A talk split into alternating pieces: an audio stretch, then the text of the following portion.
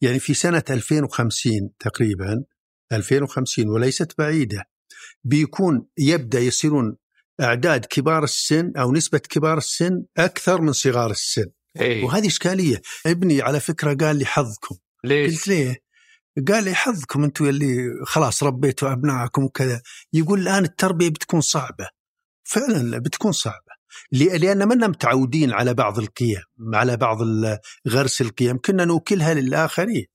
نوكلها للآخرين. الان لا هي مسؤوليتك. بس أنت بشكل عام تشجع الإنجاب. يعني مقالة مقالاتك تغريداتك فيها واضح. أنا أشجع الإنجاب بحدود. لا والله ما أشجع الحدود؟ ما أشجع إطلاق الإنجاب. وش الحدود؟ الحدود يعني مثلا في ال- في الوضع الحالي اي أنا أتصور تجاوز أربعة عدد يعني كبير.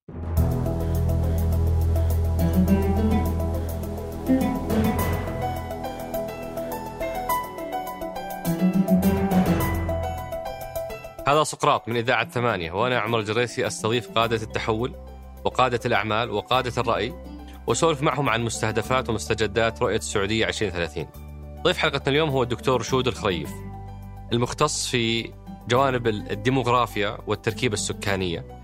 وتكلمنا كثير في المقدمة على هذا المفهوم وش علاقة السكان بالاقتصاد. آه ويمكن الحلقة هذه مو متوقعة في بودكاست سقراط عشان الصورة النمطية للرؤية وأنه أغلبها اقتصاد بس لما نفتح وثيقة الرؤية نلاقي أنه أول محور في الرؤية هو مجتمع حيوي. فشعرنا بأنه مهم نحكي عن المجتمع كيف تفاعل مع الرؤية إيش الأثر الإيجابي والسلبي اللي عاشه المجتمع الفترة الماضية آه، مع مستجدات وبرامج ومستهدفات الرؤية. آه، تكلمنا على موضوع القيم على موضوع الهوية على موضوع آه، آه، عمل المرأة وأثره على الأسرة على معدلات الإنجاب آم، على أشياء كثيرة تتعلق بالمجتمع. ونشعر أنه لها ارتباط آه، مباشر أو غير غير مباشر بالرؤية وبرامجها ومبادراتها. وختمنا اللقاء كالعادة بمجموعة من أسئلتكم الثمينة. آه، مثل إيش كيف إيش أثر انخفاض معدلات الإنجاب؟ آه، إيش هي أسباب آه، الطلاق؟ وكيف يرى ضيفنا موضوع الهجرة لمدينة الرياض من أغلب مدن المملكة؟ هل هو شيء إيجابي ولا شيء سلبي؟ أترككم مع الحوار. حياك الله أبو محمد شرفتنا ونورتنا. أهلا وسهلا بك وبمشاهديك. الله الكثر. والله. تسلم. وبرنامج جميل ومبادرة رائعة منكم. يلا التوفيق. فأنا أهنئكم على هذه المبادرة. الرائعه تسلم تسلم يا محمد. ابني على فكرة يتابعكم أوه. وقال لي ما شاء الله يوم قلت ذكرت اسمك اي قال ما شاء الله وش هذا؟ هذا أجل هو وصلتنا هو اقنعك أجل فرصة جميلة يقول فرصة والله فرصة جميلة لنا. ورائعة. الفرصة لنا والله. وأنا سعيد جدا بوجودي معكم. تسلم تسلم. أنا ببدأ أبو محمد بإني أسألك عن آه، الصدمة الفكرية اللي عشتها لما كنت تسولف مع دكتورك في ال- في الجامعة في الدراسات العليا. عن موضوع عدد ال- الأبناء وقال لك الموضوع ما هو مجدي انجاب الأبناء ليس مجديا صحيح. احكي لي عن القصة هذيك وصدمتك. والله قصة. أنا آه، خرجت من المملكة ورحت هناك وخاصة في وقت بعثتي الوقت م... آه، الوقت والانطباعات عام كم؟ مختلف. كان في آه، نهاية 1979 بداية 1000 وتس- لا والله 1980 80. اي اي آه، ولكني جئت من من وسط ريفي أنا من حوضة بني تميم. نعم. آه، نعم حالك. فكان في أحد الأساتذة ودرسنا فترة وجلس فترة بدون أبناء وكان في لقاءات اجتماعية ينظمها القسم. فاستغربنا أنه الزملاء وكان عندي. يعني الشجاعة أني أسأله. فقلت له يعني أن عندنا الإنسان يتزوج يجلس فترة خمس سنوات وكذا ما أنجب يكون فيه يعني سبب. وش السبب إذا سمحت لي عن تأخرك في الإنجاب خمس سنوات هو؟ هو متزوج بس ما عنده أبناء. متزوج بس ما عنده. إيه. فقال لي والله أنا حسبتها وجدت تكلفة تنشئة الطفل عالية جدا واحتاج أنا يعني أعيد النظر في أمور الإنجاب وأيضا أخطط. فذكر لي رقم مهول قال لي إن تكلفة تنشئة الطفل حسب حساباته إذا كانت ذاكرتي يعني ما خانتني 200 ألف 200 ألف دولار. يقول تكلفة تنشئة الطفل إلى بلوغة سن 18 وهو مبلغ ضخم. فيقول يعني ما هو المردود من الأطفال؟ وهذا يقودنا إلى إلى نظرية اقتصادية عن العائد والتكلفة لتفسير السلوك الإنجابي وهو تفسير اقتصادي. إن الإنسان لا شعوريا أحيانا ما يجلس بالقلم والورقة يحسب ولكن لا شعوريا يجي الشعور ما هي الفائدة والعائد من إنجاب الأطفال وما هو وما هي التكلفة. إذا زادت التكلفة كما هو في المشروعات الاقتصادية يمكن يزعلون عليه المشاهدين آه، إذا زادت التكلفة على العائد غالبا ما نتخذ القرار. قرار استثماري قرار دخول جامعة قرار زواج ويدخل في الأمر حتى العوامل النفسية. ليس العائد قلنا العائد انه عائد اقتصادي بحت فلوس وإنما عائد نفسي أحيانا. يعني شعور الطفل بالمرض في ليلة ظلماء واضطرارك إنك تقوم من نومك تروح بالمستشفى هذه تكلفة نفسية. فكل هذه التكاليف توضع في في الاعتبار. بس طبعا هذا هذه كلها يعني آه، تصوراتك مؤخرا لكن في ذيك اللحظة ما كان هذه ردة فعلك. لا ردة فعلي فعلا آه، وش كان ردة فعلك وأنت تسمع هالكلام؟ ردة فعلي حسيت إنه غلطان. حسيت إنه يعني ما تخيلت إن إنسان يفكر بهذا المنهج وحتى يعني استكثرت ان الانسان يحسب يضع الإنسان في معادلة في معادلة اقتصادية. أي. أنا مع مع الزمن ومع تدريس مقررات الديموغرافيا بدأت يعني ربما أتكلم عنها بسهولة وتغير الزمن طبعا. أنا ما أدري عن شعورك يا أبو عبد الرحمن عن واحد يتكلم عن cost benefit ولا شيء في فيما يتعلق بالإنجاب والإنسان. لا ولو أخذناها برضو في سياقها ال ال الاجتماعي والديني. يعني إحنا مثلا عندنا في ثقافتنا موضوع إنه ترى يولد يولد رزقه معه. صحيح, آه صحيح. ترى يعني رزقهم على الله ال ال آه تزوج الودود الولود فإني مكاثر منكم الأمم. صحيح. فكل هذه ال ال ال المحفزات لما تجي آه لشخص تشربها ونشأ عليها ثم تقول له والله إن جاب طفل مو مجدي اقتصاديا والله. تصير فيها صدمة. صدمة وإحنا اليوم محمد صراحة سعداء بأننا نكسبك ضيف معانا. لتغطيه ملف ما قد ما قد غطيناه ابدا في بودكاست سقراط اللي هو ملف التركيبة السكانية والمجتمع والتغيرات المجتمعية الناتجة عن رؤية السعودية 2030 وقصة الحلقة يعني آه، إنه قاعد اسولف أنا واحد من خوالي فيقول يا أخي طبعا هو عنده كذا تحفظات على بعض التغييرات اللي صارت. فيقول يا أخي ليش سقراط ما عمرك جبت أحد يتكلم عن الشأن الاجتماعي؟ ترى تغيرت أسرنا وعيالنا ما عاد يسمعون كلامنا وصاروا مراهقين ويروحون ويجون بدون شورنا. فقلت له أنا يعني إنه سقراط ما له دخل في الأشياء هذه سقراط مركز في الرؤية.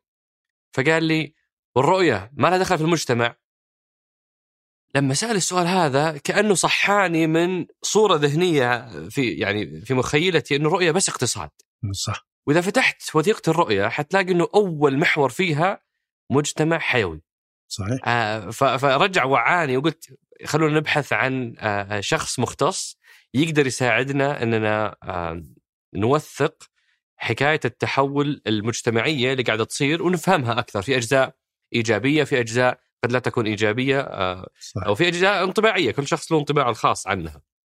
فإحنا اليوم سعداء ان نكسبك وقبل ما ندخل في الجزء اللي يخص رؤية السعودية 2030 والمجتمع السعودي خلينا نفهم بشكل عام وش علاقة المجتمع وعدد السكان بالاقتصاد؟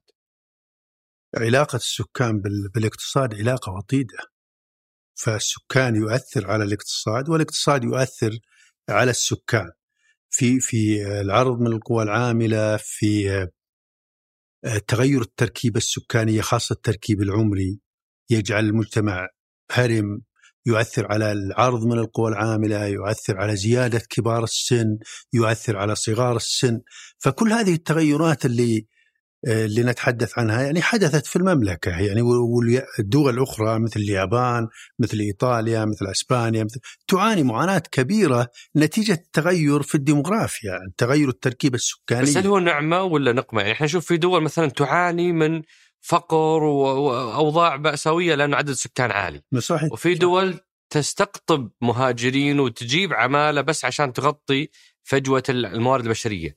فالسكان كثرتهم نعمة ولا نقمة؟ هو يأتي دور السياسة السكانية.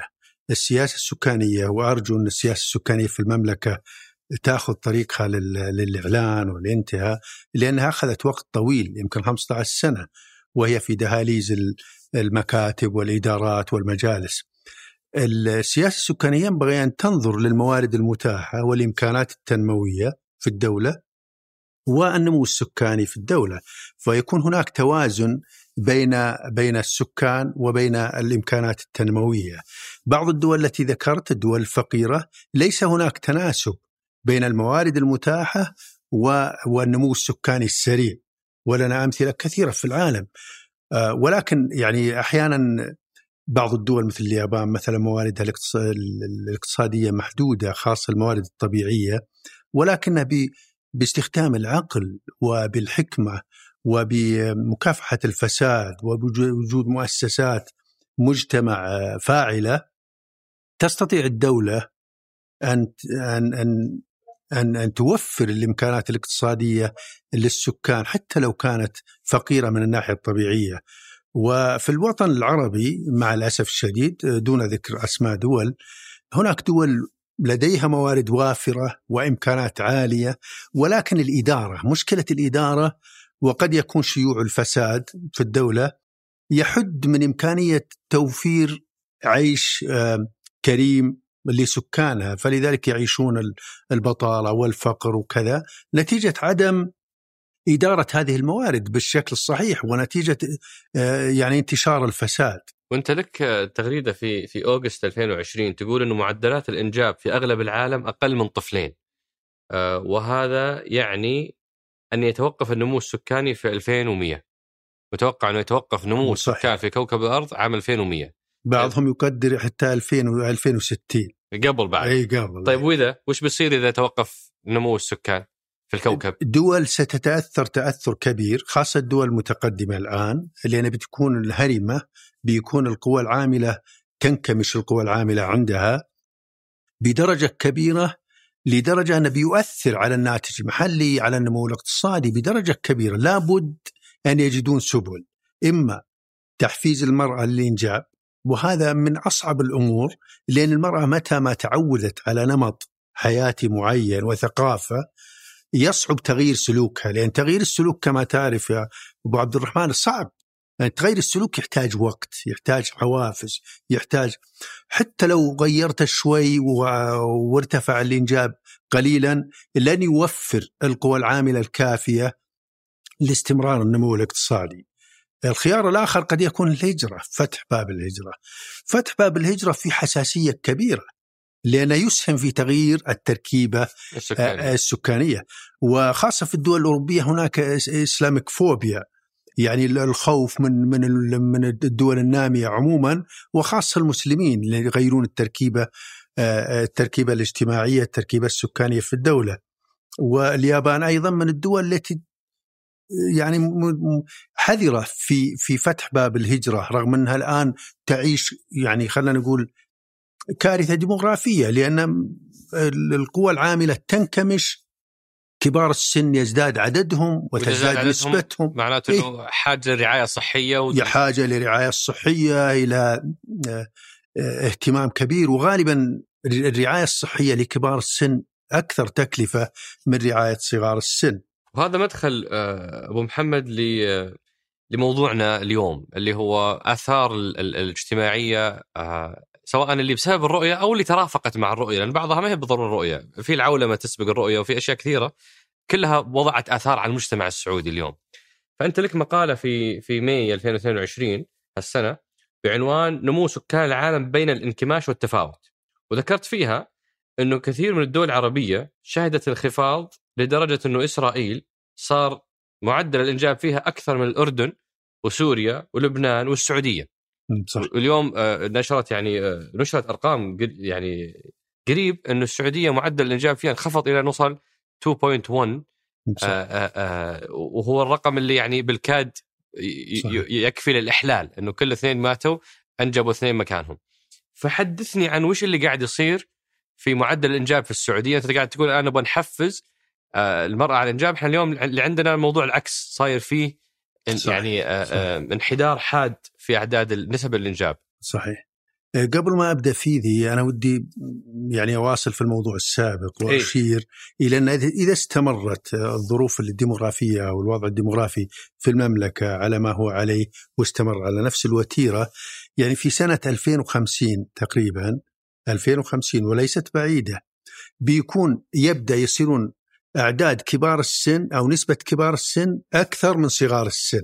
إيه. وهذه إشكالية، لك أن تتخيل يعني في سنة 1992 تقريبا كان 49% من السكان السعوديين دون سن 15 الآن 30% أو أقل. لا انخفاض كبير.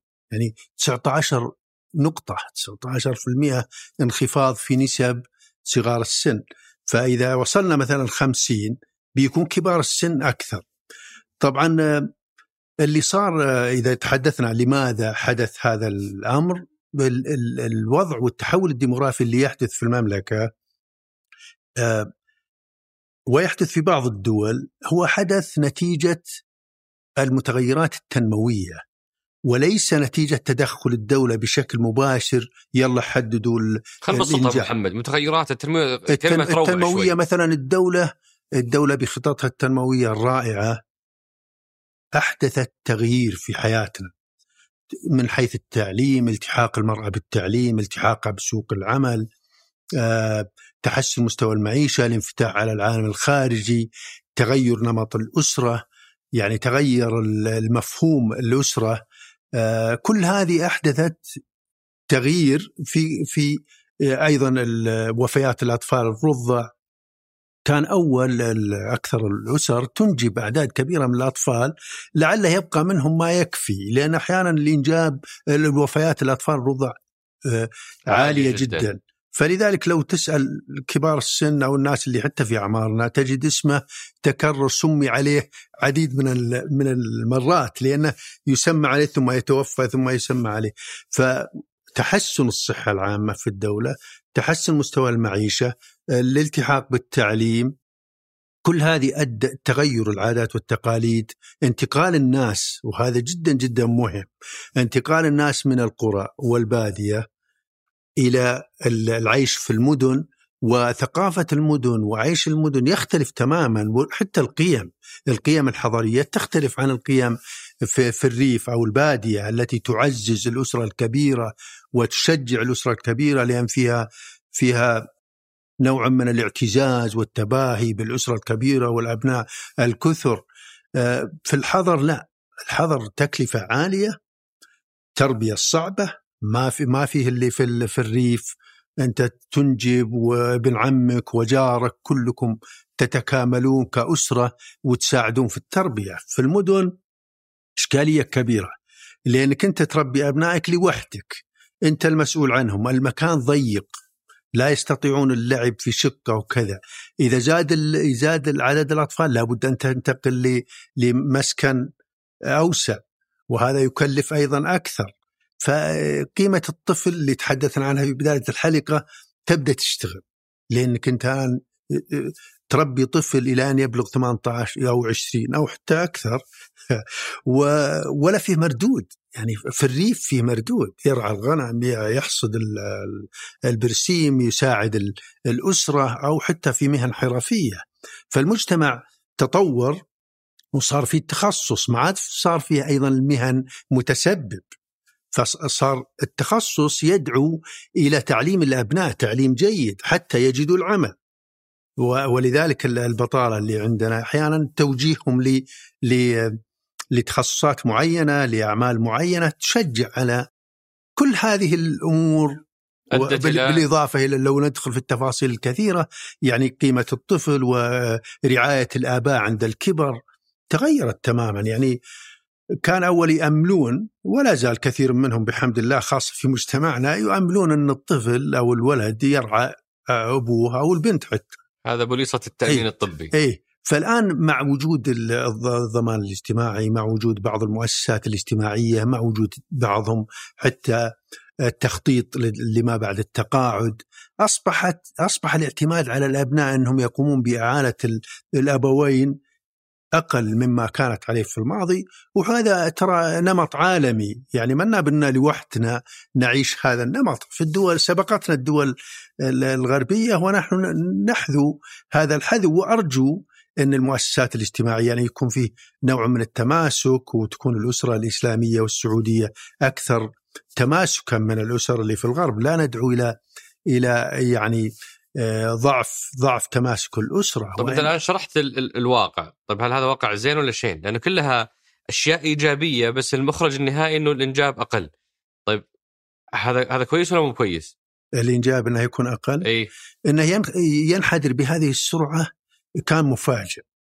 لأن كنا نتوقع أن المملكة لأن ما يوجد نظام لنظام لتنظيم الأسرة ولا يوجد دعم من الدولة لهذا الاتجاه. كنا نتوقع أنه أنه بيستمر على مستويات يعني أعلى من ذلك قليلا. خاصة أن يعني هناك محفزات للإنجاب. يعني عندنا إجازة الأمومة عندنا إلى حد ما أيضا صندوق التنمية العقاري يمنح يمنح الأسر وخاصة يفضل الأسر المتزوج وأسرته يعطيهم أولوية. أصلا متزوج ما يعطيهم إيه، أصلا. ما يعطيهم. فلذلك يعني الإنسان يستغرب أنه تنخفض ينخفض الإنجاب بهالمعدلات المعدلات السريعة. أنا أعتقد أنه ينبغي الآن التوقف خاصة من الجهات المسؤولة وصياغة سياسة بناء على دراسات لأن قد تكون الإحصاءات أيضا غير دقيقة لأن عندنا وافدين كثر كثير من الوافدين عندنا نساء وما ينجبن أي. ما ينجبن. وإذا حسبت معدلات الخصوبه الكل معدل الخصوبه الكل الكلي آه، يكون فيه نوع من التشويش أو عدم الدقة لوجود هؤلاء النساء. لابد من حساب معدل الخصوبه الكلي للنساء السعوديات فقط لكي نعرف بالضبط مدى انخفاض الخصوبة في المجتمع السعودي. ولو أن في هذا المجال أنا اطلعت على الكتاب الإحصائي لوزارة الصحة ويشير إلى أن معدل الخصوبة الكلي بلغ واحد واحد وتسعة بالعشرة يعني حتى أقل من مستوى الإحلال. أوف. أنا ما ما أعتقد أنه دقيق يعني ما يمكن يكون بهذا الانخفاض السريع جدا. لذلك نعود لسؤالك. أنا أعتقد ليس من الأفضل أنه ينخفض دون مستوى الإحلال لأن المملكة العربية السعودية دولة نامية رؤية طموحة تحتاج إلى مزيد من السكان تحتاج إلى مزيد من مزيد من القوى العاملة. لذلك لسنا في في دولة يعني تفضل أن الإنجاب ينخفض. حتى الدول مثل إيران إيران قبل فترة بلغ مستوى الإنجاب فيها دون مستوى الإحلال وحاولت تحفز وأشوف الإحصاءات الخاصة بدولة إيران الآن فوق مستوى الإحلال حتى هي يمكن أعلى من من مستوى الإنجاب في المملكة.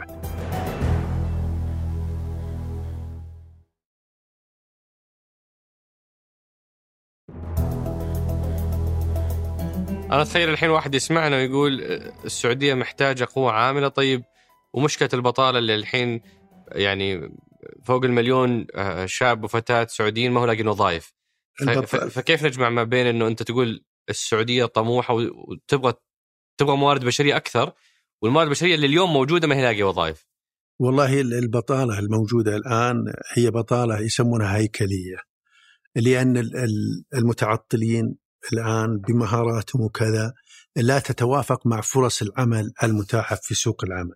وهذه إشكالية، هذه إشكالية تراكمية جاءت نتيجة التعليم، نتيجة تخطيط للتعليم على مدى سنوات طويلة. ولكن الرؤية الرؤية برامجها المختلفة آه، برنامج تنمية الموارد البشرية برامج طموحة جودة برنامج جودة الحياة هدف آه، في برامج كثيرة في الدولة الآن تسعى لإصلاح هذا الخلل. في خلل خلل في تخريج ناس من الجامعة في في آه، بمهارات يحتاج سوق العمل. وبتخصصات لا يحتاجها سوق العمل. لذلك أنت لابد أن أن تهيئ أن تؤهل هؤلاء وأن تخطط لما سيأتي في في, في المستقبل. فهي لا تعني البطالة إن إن ما نحتاج قوى عاملة إن مثل الدول الفقيرة ما عندنا إمكانات لا. هي بس سوء تخطيط في في في المنتج في في العرض من القوى العاملة. وأود أن أشيد الصراحة بالرؤية فيما يتعلق بالبطالة وخاصة بالمرأة. يعني هل تتخيل إنه كانت مشاركة طبعا وحققت الرؤية مستهدفاتها فيما يتعلق بالمرأة. فكانت نسبة ومعدل المشاركة للمرأة 17 تقريبا 17% أي أن 17% من النساء في سن في سن في سن العمل يشاركون في قوة العمل. أصبحت هذه النسبة 34 كان هدف الرؤية الوصول ل 30 في 20 30 في 20 30 الآن 34 تجاوزنا. تجاوزنا. معدل البطالة للمرأة كان فعلا فعلا مرتفع. كان قبل خمس سنوات ست سنوات كان 34% تخيل أكثر من ثلث القوى العاملة النسائية معطلة متعطلة. يعني وإذا قلنا متعطلة يعني المتعطل هو الشخص الذي في سن العمل وقادر على العمل قادر على العمل ويبحث عن العمل ولكن لا يجد هذا العمل. يعني ال 34% هؤلاء هؤلاء في سن العمل يرغبون في العمل يبحثون يبحثن عن العمل ولكن لا يجدن العمل. هذه النسبة انخفضت في عام 2020 إلى آه، انخفضت إلى 22 لاحظ آه، نسبة كبيرة. طبعا 22 عالية 22 عالية.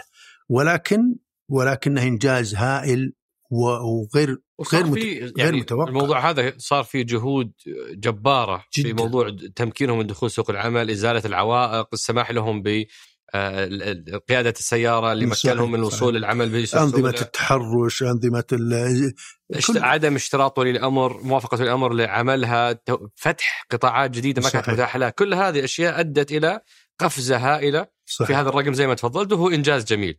السؤال هنا بما أن الحلقة مركزة على الجانب المجتمعي إيش أثر آه هذه القفزة الكبيرة على النواحي الاجتماعية على لأنه اليوم في كثير جدل في تويتر يمكن تتابع أنت كثير من الناس آه، ينسبون أو يربطون حالات مثلا الطلاق، حالات انخفاض الإنجاب بعمل المرأة. هذا الربط هل هو دقيق؟ اولا، وثانيا نرجع للسؤال اللي قبله وش أثر الأثر الاجتماعي لهذه القفزة الكبيرة في آه، مشاركة المرأة في سوق العمل؟ مشاركة المرأة في سوق لابد لها لها تأثير. ولكن يعني من الجانب الاقتصادي صعب أن نصف نصف المجتمع معطل عن العمل. وفي نفس الوقت نستعين بنساء من خارج المملكة. نستعين بقوى عاملة يمكن المرأة أن تؤديها.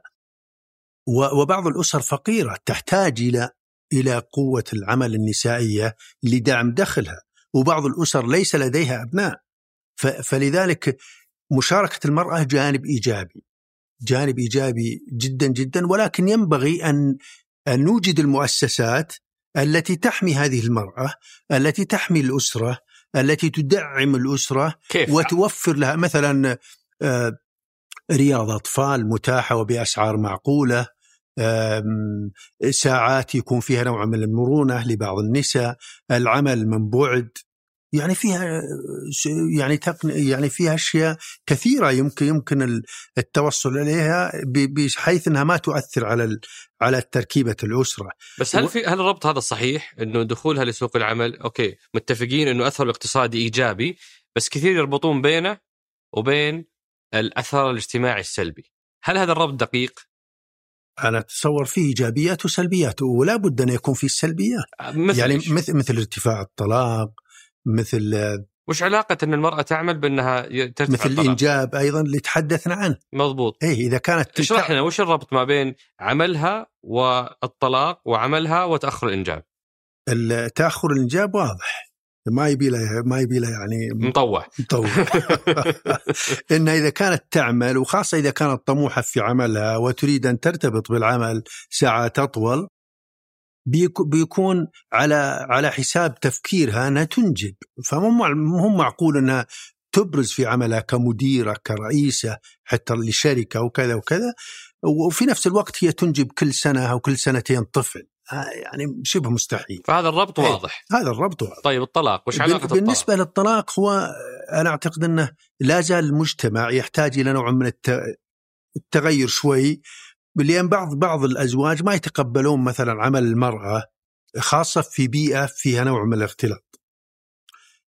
هذا يوتر العلاقة الزوجية آه، لبعض بعض الأشخاص آه، وقد قد يقود للطلاق. إذا أصرت المرأة انها تعمل في بيئة معينة قد لا يرغبها الزوج. ولكن هذه مرحلة أنا اتصورها مرحلة تحولية. والرؤية يعني الان حتى لو نظرنا لإحصاءات الطلاق نجد فيه في ارتفاع ارتفاع في الطلاق في خلال السنوات الماضية. آه، بحيث أصبحت نسبة الطلاق إلى الزواج أصبحت آه، أظنها 38% أو من كل عشر حالات زواج ثلاث حالات طلاق. إيه فنسبة عالية. كان قبل سنوات قبل عشر سنوات كان 23% فارتفاع ارتفاع يعتبر كبير جدا. هذا الارتفاع أنا أعتقد وأفسره إنها إنها حالة تصحيحية. يعيش المجتمع في في مرحلة تصحيح.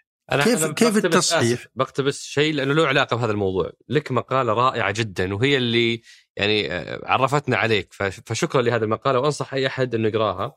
آه، في ديسمبر 2018 كتبت مقال بعنوان التغير الاجتماعي والمجتمع السعودي في ظل 2030 ولخصت فيها مجموعة من التغيرات الناتجة أو المتوقعة للرؤية وحراكها الاقتصادي والاجتماعي ومن بين التغيرات اللي ذكرتها أقتبس كلامك حصول المرأة على الدخل سيؤدي إلى استقلالها مما سيعيد تشكيل الأدوار داخل الأسرة. صحيح. وهذا له له ارتباط بحديثنا قبل شوي في موضوع الطلاق. اشرح لي كيف يؤدي زيادة دخل المرأة إلى تغير دورها في الأسرة لأن النمط التقليدي أن الزوجة تعتمد على الزوج والاعتماد الاعتماد المادي المعيشي على الزوج هو جانب سلبي إلى حد ما خاصة في ضوء علاقة زوجية غير ناجحة لأنه يجعل المرأة الصراحة تعيش ظلم لأنها مضطرة للعيش مع رجل هي لا تستطيع أن تحمله. وجود وجود الخيارات العمل وكذا وكذا يخلصها من الزواج الغير ناجح خلينا نقول الذي قد يعني يؤثر على كرامتها. آه، فهذا جانب إيجابي إن الطلاق أحيانا قد ولو إنها يعني غير محبب بس هو أحيانا حل للعيش حياة جميلة ورائعة. لذلك ارتفاع حالات الطلاق الآن نتيجة عمل المرأة ونتيجة أنا أشوفها ممارسة يعني لخيار لم يكن متاح نعم وهو حالة تصحيحية. مم. يعني مرحلة تصحيحية قد تكون إيجابية. يعني في المستقبل نتيجة تغير أنماط الحياة والأدوار والقيم. القيم المجتمعية بتتغير مع التغيير الاجتماعي الهائل اللي يمر به المجتمع السعودي. المرحلة التصحيحية ذي أن في زيجات غير ناجحة. في الآن مجال تصحيح لأن الأنظمة تسمح. الأنظمة تشجع. كان في الماضي نساء يعشن حياة يعني حياة ترى يعني حياة خلينا نقول تعيسة لأن ما تستطيع الخروج من من من من القفص الذهبي أو القفص الحديدي. فالآن الأنظمة تتيح لها المجال. طبعا بس الأنظمة طبعا وجود دخل بالنسبة لها. وجود دخل أيضا وجود دخل يعطيها نوع من الاستقلالية. طبعا ما في ما في تغيير بدون ضحايا. ما في التغيير حتى الرؤية. يعني عندها استيعاب أن التغيير اللي يحدث في المجتمع بيكون له ضحايا. لذلك جاء حساب مواطن وجاءت أشياء أخرى آه، تحاول أن تخفف وطأة التغيير على بعض الأسر. فبيكون بيكون في التغيير بيكون في التغيير على الأسر الأطفال. لأن المجتمع بعد ما يمر بمرحلة تغيير اجتماعي بعض القيم تتلخبط. يعيش المجتمع حالة خلينا نقول فوضى قيمية بعض الأحيان وبعض الناس يفهمها أنه والله اختلت القيم. هي اختلت القيم القديمة والمجتمع يكون يكون قيم جديدة. إيه، وهذا ياخذ وقت.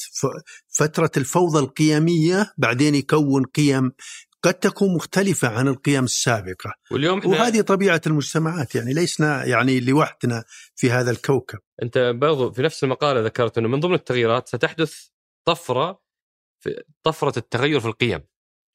ولا بد أن ينسجم معها المجتمع ويعدلها ويتصالح معها مع مرور الوقت والتعليم هو المفتاح السحري. صحيح. يعني من الأشياء صراحة اللي بالنسبة لي شوية م- ما هي إيجابية يعني آه، بحكم متابعتي للرؤيه هو موضوع ال- البرنامج المختص بالقيم كان اسمه برنامج تعزيز الشخصية الوطنية. صحيح. آه يعني كان موجود وله مستهدفات و- وله فريق وبعدين فجأة يبدو إنه الأمور ما كانت ماشية كويس فتبخر أو ذاب هذا البرنامج.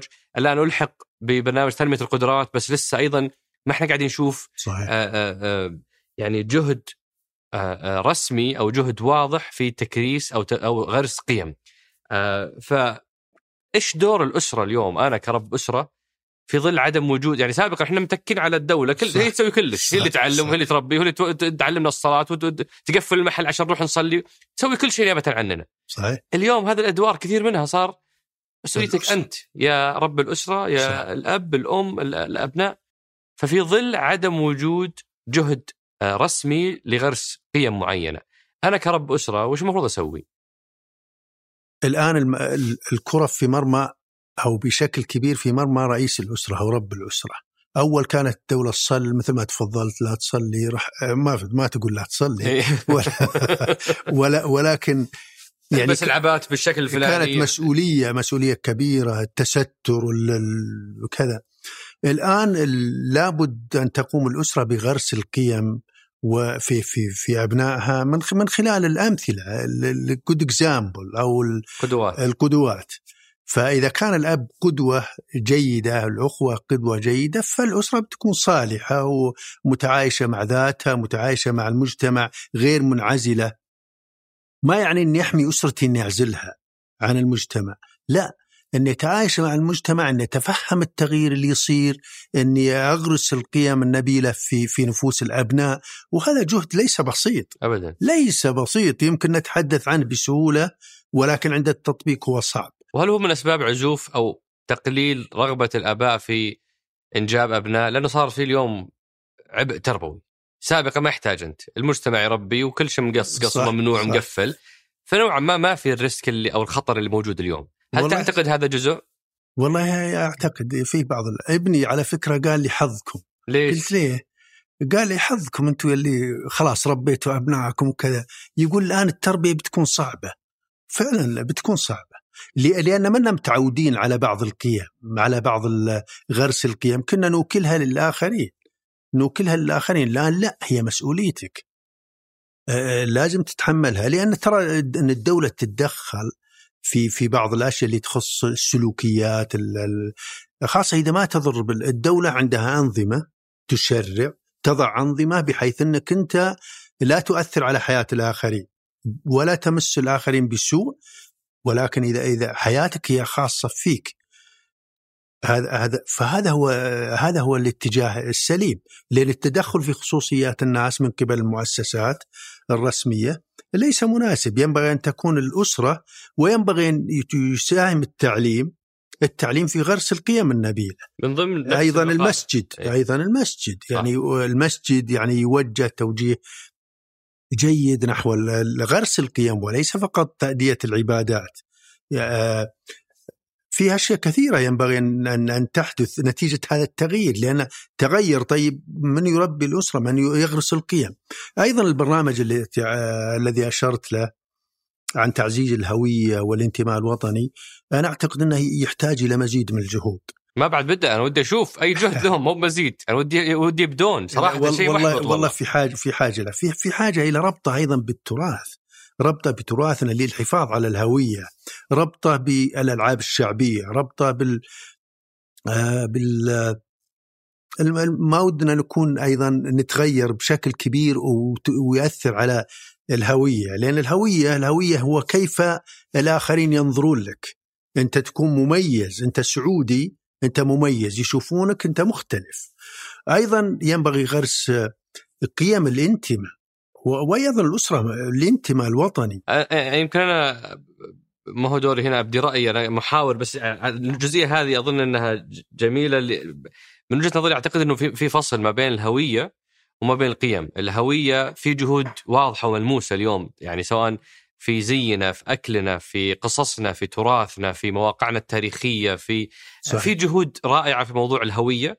وفي حراك كبير حتى في نادي الابن نادي الصقور المعارض اللي في هذا الجانب صحيح. صحيح. في جهد رائع في موضوع الهوية بس القيم هي اللي أعتقد إنه في غياب آه، آه، على الأقل من متابعتي أنا وأنت ذكرت لها في نفس المقالة تكلمت على إنه في زيادة من ضمن التغيرات المتوقعة زيادة الحاجة الحاجة إلى إعادة صياغة الخطاب الديني وتعزيز ارتباط تعاليم الدين بالمعاملات بين الناس. صحيح. اشرح لي هذه.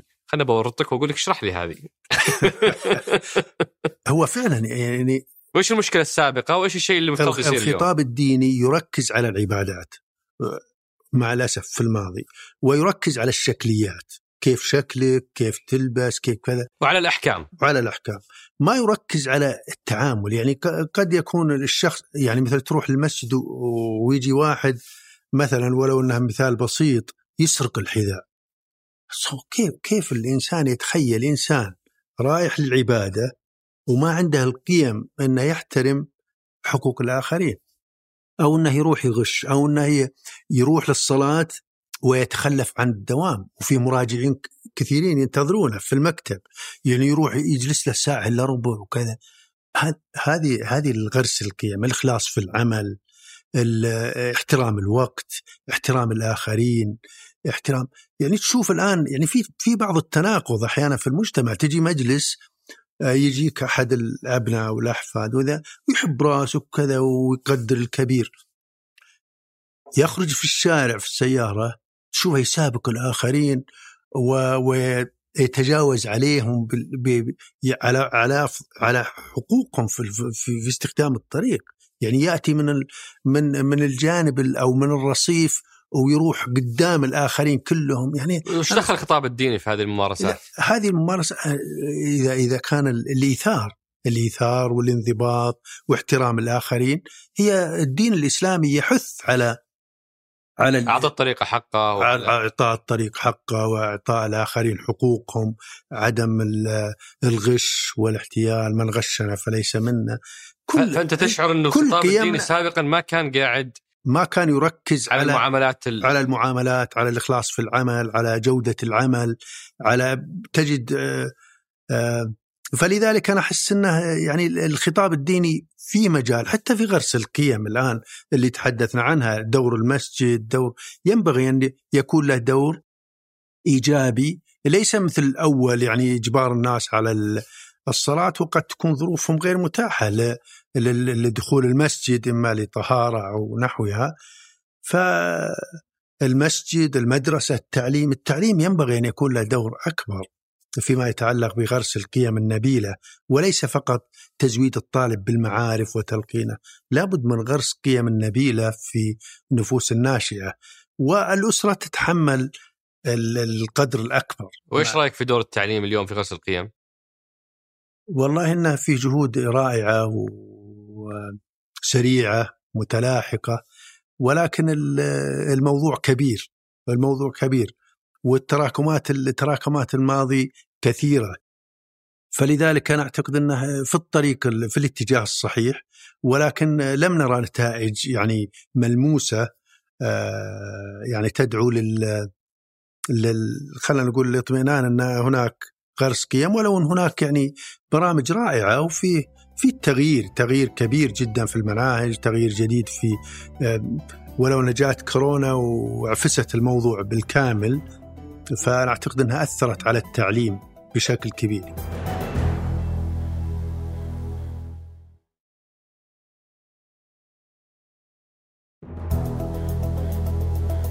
من ضمن التغييرات اللي أنت ذكرتها في نفس المقالة بأنه من بين التغييرات ذكرت هو تقبل الناس وإقبالهم للسكن في الشقق. وش دخل التغير المجتمعي في نوع واختيار المنتج السكني للناس؟ والله في الماضي إلى إلى حد قريب حتى في الحاضر الناس يفضلون المكان الواسع وهذا ليس غريب لأن جئنا من ثقافة الريف اتساع المساحات جينا من البادية على مد النظر كله بيتك فالناس متعودين على على أماكن واسعة وشرحة وفلل بمساحات كبيرة. الآن الظروف الاقتصادية والصيانة وكذا وكذا تدعو الإنسان إلى إلى السكن في الشقق، لذلك كان كان نسبة آه، سكان الشقق السعوديين قليل. الآن الآن بدأ يرتفع يعني كم يمكن نسبتهم آه، يمكن 34% ولو إني ماني متأكد 30% يمكن أو 29% في الفلل ويمكن 30% في أو 34% في في الشقق فلذلك لذلك هناك تحول الان الآن الناس لا لابد أن تسكن في يعني إذا كان الموارد هل المحرك اقتصادي انه إنه لأنه هذا اللي أقدر عليها ولا المحرك اجتماعي انه إنه ما عاد احتاج أكثر من كذا؟ لا المحرك اقتصادي اقتصادي بالتأكيد. بالتأكيد. يعني لو يحصل له بيت أكبر وبتكاليف صيانة أقل بيأخذ البيت ما أكيد أنا أعتقد الأغلبية بيأخذون بيت فالمحرك الاقتصادي هو العامل اللي بيحرك ال... ولذلك في تلاقي مثلا هذه الظاهرة أوضح في الرياض لكن لما تروح لمدن أخرى في المملكة آه، المدن غير الرئيسية حتلاقي لسه موضوع الفيلا هي الأساس. صحيح. بعدين آه، كل ما كبرت المدينة كل ما زادت التكاليف فيها بدأت تولد فكرة الشقة. صحيح. إيش علاقة الشقق بموضوع الأسرة النووية؟ أنت أنت تكلمت على موضوع التحول في شكل الأسرة السعودي. صحيح. من آه، شكل معين إلى الأسرة النووية. وش وش وش الموضوع؟ هذا وش علاقته بالشقق؟ والله شهدت الأسرة السعودية تحول كبير خلال الثلاث عقود أربعة عقود. فتحولت الأسرة من ممتدة أي زوج وزوجة وأبناء وأيضا أخ أو والدين وأقارب آخرين قد يكون. يمكن أول كان يسكن في البيت أخ وزوجاتهم إخوة وزوجاتهم آه، ابن مع مع الوالدين مع كذا. الآن هذا هذه اسمها الأسرة الممتدة. الأسرة الممتدة. في بيت واحد. أي ممتدة خارج إطار الزوج والزوجة والأبناء المباشرين. فبدات الأسرة تتحول إلى الأسرة النووية أي الزوج والزوجة والأبناء لأسباب متعددة، العامل الاقتصادي عامل أساسي. أساسي ولكن عوامل اجتماعية أخرى. رغبات الناس في السكن تغيرت الآن ليست ليست كالماضي. بدا الإبن حتى عند الزواج لا يرغب أن يسكن مع أبويه حتى لو كان البيت واسع وقصر. بيروح يبحث عن سكن خاص فيه. لأن مفهوم بناء أسرة خصوصية خصوصية الأسرة الزوج والزوجة آه، مفهوم تغير تغير ثقافيا. كان أول لا.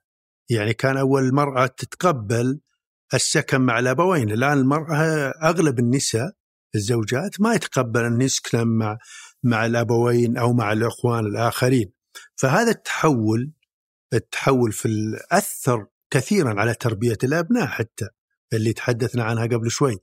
على رعاية الأبناء على رعاية كبار السن. يعني أحدث تغيير كبير جدا في كل كل تقريبا آه، ملامح الأسرة. آه، لأن الآن ما في حد يساعدك في تربية الأبناء ما في حد يساعدك في آه، في رعاية كبار السن. ما يعني لابد أن تعيش أنت لوحدك. لذلك رعاية كبار السن الآن إذا كنت بتسكن في في شقة أنت زوج يعمل وزوجة تعمل بيكون هناك صعوبة جدا لتوفير دعم للأبوين مثلا في حاجة في حال الحاجة مما يجعلهم يلجؤون إما لاستخدام ممرضة أو شيء من هذا أو فهذه كلها طبعا أثرت. والأسرة النووية بما أنها أسرة صغيرة غالبا زوجين معهم طفل فهذا أيضا شجع الاعتماد أو أو التقبل موضوع الشقق. لأنه المساحة اللي فيها تكفي الحاجة لهالحجم من الأسرة. والعيش في المدينة، المدينة يعني نعود للعامل الاقتصادي. مكلفة جدا. إيه مكلفة جدا مكلفة جدا. آه في نفس هذا السياق موضوع الأسرة الجديدة هي أسرة عدد الأطفال فيها صار محدود جدا هذا مربوط بالحديث السابق معدات الإنجاب. آه وهنا في شخص اسمه فهد الحربي يقول إنجاب أكثر من طفلين يعتبر انتحار. كذا باللفظ هذا. والله التصورات مبالغة مبالغة. وش الحجم ال ال ال أنا عارف إنه يختلف من أسرة لأسرة لكن ومن شخص إلى شخص ومن شخص لشخص بس صح. وش معدلات الإنجاب الطبيعية الصحية للمجتمع؟ ال ال في فيه شيء في الدراسات السكانية يسمونه العدد المرغوب إي العدد المرغوب واجريت دراسات عن العدد المرغوب وينبغي أن تجرى لأن هذا يبين لك اتجاهات الخصوبة في المستقبل. العدد المرغوب يختلف حسب التعليم حسب التدين حسب مكان السكن اللي في الريف ولا في المدينة. آه، حسب يعني حسب حتى التنشئه حسب العمر حسب في اختلافات كثيرة. ولكن ما هو المتوسط المناسب؟ يمكن هذا سؤالك. يعني ما هو العدد الأمثل خلينا أي. نقول للأسرة. أنا لو أسألك واسال الأخ الاخت ريما واسال أيضا المشاهدين إجابة. بيعطوني إجابات مختلفة فأنا قد أقول مثلا أربعة خمسة ولكن بس أنت بشكل عام تشجع الإنجاب يعني مقالة مقالاتك تغريداتك فيها واضح أنا أشجع الإنجاب بحدود لا والله ما اشجع؟ ما أشجع إطلاق الإنجاب وش الحدود؟ الحدود يعني مثلا في في الوضع الحالي أي؟ أنا أتصور تجاوز أربعة عدد يعني كبير. كبير. في, في الوقت الحاضر ولو إن أبنائي أكثر من أربعة. ما شاء الله. إيه. وأقل من اثنين أقل يعني أقل يعتبر أقل من اثنين أنا أتصور قليل. يضر نسبة الإحلال. قليل. ولكن هذه هذه هذه المفاهيم وال... فأستنتج إنك تقول هي انعكاس يعني. الثقافه لدينا. اي اي فيمكن بعد فترة نلتقي أنا وياك يا أبو وتغير رأيك. تقول واحد ويلا. تتغير أو تقول سبعة. يمكن نصير مثل الحربي. تقول فيه آه، يعني موضوع جدا مهم أنت تحدث عنه كثير آه، موضوع الهبة الديموغرافية صحيح. وكان لك محاضرة في الجمعية السعودية للفنون في 2019 تكلمت باستفاضة عن هذا الموضوع جاي. حدثنا عن الهبة الديموغرافية وليش إحنا في السعودية محظوظين وعندنا هذه النافذة المؤقتة اللي إذا أحسننا استثمارها سيكون أثرها هائل أو العكس لا سمح الله. صحيح. النافذة الديموغرافية هي تحدث لا تحدث كثيرا ولا تحدث مرة. فالآن الدول العربية أغلب الدول العربية والمملكة العربية السعودية على وجه الخصوص تمر بهذه يسمونها الفرصة أو النافذة الديموغرافية وهي تحدث نتيجة انخفاض معدلات الإنجاب بدرجة تدريجية سريعة إلى حد ما مع بقاء آه، نسبة كبار السن صغيرة وينعكس طبعا انخفاض انخفاض الإنجاب يقلل نسبة صغار السن مثل ما أشرت قبل قليل انها انخفض من 49 إلى نسبة صغار السن اللي هم دون دون سن 15 إلى مثلا 30% أو أقل حتى من 30% هذا الانخفاض يخفض نسب الإعالة إعالة صغار السن. يصير نسبة الإعالة منخفضة. ونسبة الإعالة الكبار عندنا منخفضة بالتأكيد لأن عندنا 4% فقط من السكان هم كبار السن. فيصير عندك فرصة ديموغرافية. إنه أغلب التركيبة السكانية إيه. قوة عاملة. فرصة إنك اولا يكون يكون عندك آه ادخار وهذا بينعكس على الاقتصاد. يكون عندك عرض من القوى العاملة كبير لأن أغلب لو ناخذ نسبة وتناسب نجد نسبة كبيرة في سن العمل. فعندك فرصة عرض من القوى العاملة عندك فرصة أيضا لتنمية رأس المال البشري عندك ادخار لأنهم قليل آه، صغار السن فتقدر تستثمر في هؤلاء من حيث التعليم والصحة وكذا. آه، نتيجة أيضا الادخار بيكون فيه استثمار وبينعكس على الناتج المحلي فهذه النافذة الديموغرافيه آه، لا يعني تستمر لعقدين من الزمن ثلاث عقود بعد ذلك يوم قلنا ينعكس الهرم. ينعكس الهرم بنسبة كبار السن تزداد ويصير متطلبات وقوة عاملة أقل لأنه ما في عاملة أقل. لذلك ينبغي يعني الاستفادة من هذه الفرصة الديموغرافية من خلال الاستثمار في الشباب زيادة فعاليتهم في المجتمع و... و...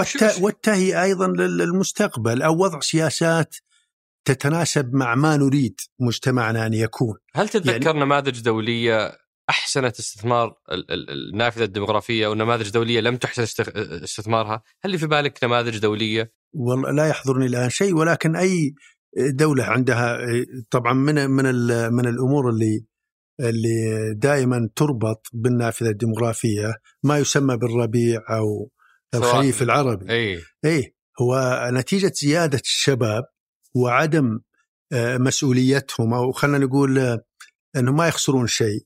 إذا ما وفرت لهم الأعمال وفرت لهم البرامج أحيانا يكونون يحدثون بعض الشغب والاضطرابات كما حدث في بعض الدول. فهذا هذا نقول عدم عدم الاستفادة منها. أي. الدول اللي استفادت منها أنا أتصور دول الخليج نتيجة إمكاناتها العالية فهي استثمرت هذه نتيجة وفرت برامج استوعبتهم في في سوق العمل بدرجة كبيرة فتفادت تفادت مشكلة النافذة الديموغرافيه ولا زالت جهود المملكة العربية السعودية بعض دول الخليج استثمار هذه من خلال البرامج اللي ذكرت. برامج سواء برامج التوظيف التدريب التأهيل. وعندنا ما شاء الله يعني برامج آه، تحفز الشباب. برامج أيضا تحفيز الشباب على المشروعات ودعمهم. برامج هدف عندهم عديد من البرامج آه، تؤهل الشباب وتشجعهم على كسب مهارات وشهادات مهنية. يعني هناك برامج متعددة. أنا أعتقد بعض الشباب اللي يمكن ما يعرف يمكن هناك قصور في توضيحها للشباب وإلا فهناك الرؤية الصراحه الرؤية عندها برامج متنوعة والرؤية أنا أعتقد إنها جاءت فتح للمملكة العربية السعودية في هذا الوقت من حيث تنويع تخيل إن ما سوينا شيء إلى الآن أنا أعتقد بيكون كارثة. صحيح. كارثة من حيث تنويع المصادر الدخل للدولة وكذلك أيضا تنمية آه، الشباب وتأهيلهم لمهن المستقبل تحسين جودة الحياة الرياضة يعني أشياء جميلة ورائعة في الرؤية تركت بصماتها وستترك بصماتها في المستقبل وأنا أعتقد أنها فتح وجانب إيجابي. من لا يعني يرتاح إلى حد ما للرؤية أنا أعتقد أنها ينطبق عليه القول آه، اللي يقول آه، الإنسان عدو ما يجهل. لأنه يجهل يجهل مستهدفات الرؤية يجهل برامجها يجهل وبعدين يتكلم. وإلا هي صراحة رائعة. كل ما أقرأ وثائقها كل ما أزداد إعجاب. وإعجاب بمن اعدها إعجاب ب القرار القرار القوي الحاسم اللي اتخذ هذه الرؤية بدون تردد في الوقت المناسب. فالرؤية لو تلاحظ إنها يعني تعنى بالاقتصاد تعنى بتمكين المرأة تعنى بتنمية القوى العاملة عموما آه، تعنى بالبيئة آه، تعنى الرياض الخضراء السعودية الخضراء شرطة شرطة شرطة البيئة. شيء هائل. أيضا ترشيد الاستهلاك. يبقى عندنا الصراحة أمور مثل المياه. آه، وهذا يمكن يقودنا للتنميه المستدامة. أي. آه، المياه أنا أتصور أنه يحتاج مزيد من الجهود. لتنمية الموارد المائية إما بتطوير تقنيات تحلية مياه البحر باستخدام الطاقة الشمسية المتوفرة ما شاء الله عندنا آه، أو طبعا هناك ترشيد لاستهلاك المياه. لابد أنا أتصور أن يعني نبذل مزيد من الجهود في سبيل تنمية الموارد المائية إيجاد لأنها عامل هي عصب الحياة للتنمية المستدامة. فيها يعني أسئلة كثيرة ولا خلينا نخليها مع أسئلة الناس وأحاول أختم بسؤالين مرتبطة ب نسبة الأجانب للسعوديين في التركيبة السكانية. يعني اليوم تقريبا 38% آه، يمثلون الأجانب آه، من ضمن سكان السعودية. ولي العهد في مقابلته مع في رمضان قبل قبل قبل الماضي تكلم على أنه متوقع وليس مستهدف متوقع أنه يوصلون عدد الأجانب في 2030 أو 2040 50% 50% آه، إيش أثر وجود هذا النسبة الكبيرة من مختلف المجتمعات داخل المجتمع السعودي؟ هو كل شيء فيه أثر إيجابي وأثر سلبي. وش الإيجابي وش السلبي؟ الإيجابي الانفتاح على العالم والتزاوج الثقافات هو جانب إيجابي، ولا يستطيع الإنسان أن يعيش معزولا. واذا كان عندنا مهارات وخبرات وقيم فهناك أيضا قيم وخبرات ومهارات نحتاجها ونحتاج التفاعل معها. لتعزيز آه، تنميتنا في هذا البلد لتعزيز وجودنا العالم أصبح قرية صغيرة ما تستطيع أن تعيش بمعزل لابد أن تستفيد من الآخرين وبالتأكيد نحن نحتاج الآخرين وهم يحتاجوننا أيضا. فهذا الجانب الإيجابي. هذا هذا جانب إيجابي. والجانب يعني السلبي. لا لا يمكن لعاقل أن يقول بنستغني عن غير السعوديين. ما يمكن. هو تف... حتى أمريكا، أمريكا كم فيها؟ فرنسا كم فيها؟ كل الدول هذا الجانب الإيجابي. إيه طيب وش الجانب السلبي؟ الج... الجانب السلبي يعود للهوية. الهوية الوطنية انه بيؤثر على اللغة، بيؤثر على الهوية هوية الهوية السعودية بشكل عام يؤثر إذا أيضا لم لم يضبط بشكل صحيح يمكن يؤثر حتى على ال على ال الاستقرار يعني إذا زادت النسبة بشكل كبير يمكن تؤثر على الاستقرار اللي يطالبون بحقوق معينة يطالبون ب بتبني توجهات قد لا تتناسب مع المجتمع. يمكن سلوكياتهم قد تكون فيها نوع من الانفتاح اللي مثلا ما يتقبلها المجتمع. سلوكيات يعني تتنافى مع بعض قيمنا. قد يكون جوانب اقتصادية أنها أيضا أنهم يسيطرون على بعض القطاعات الاقتصادية بعض المهن إذا لم يمكن المواطن. ولكن أنا أتوقع أن الرؤية فيها بعض البرامج اللي تتعامل مع هذا التحديات. اللي تتعامل مع هذه التحديات الكبيرة. و ولكن ينبغي يعني النظر لها ب بعناية واهتمام كبير جدا لأنها لا بيكون لها تأثير بلا شك إيجابي وسلبي، لابد ننظر ل... ولا بد نقيم هذه الأوضاع. ولكن الرؤية ومستهدفاتها الطموحة آه، ما يمكن أن تتحقق باستخدام القوى العاملة المحلية. لأن في قطاعات جديدة جديدة على المجتمع السعودي. لابد أن تستخدم لها كفاءات عالية. ما تستطيع. أيضا السياحة والانفتاح للسياحة بيجيك ناس أيضا من كافة أرجاء الأرض في مجتمعك لابد أن تتعايش مع هذا التغيير ولا بد أن تحمي آه، مجتمعك وأبنائك من خلال الأشياء اللي ذكرنا قبل قليل التعزيز القيم العربية الأصيلة تكون أيضا مؤسساتنا حتى لو الخاصة يكون لها توجه توجه خياري طبعا ما تقدر تفرضه الدولة ولكن ينبع من الانتماء الوطني والإحساس بالوطنية، الإحساس بالمسؤولية الاجتماعية تجاه هذا الوطن إنه يكون لها إسهامات من من منطلق المسؤولية الاجتماعية في تعزيز ال ال ال الانتماء تعزيز الهوية الوطنية دعم الفعاليات اللي تنحو هذا النحو.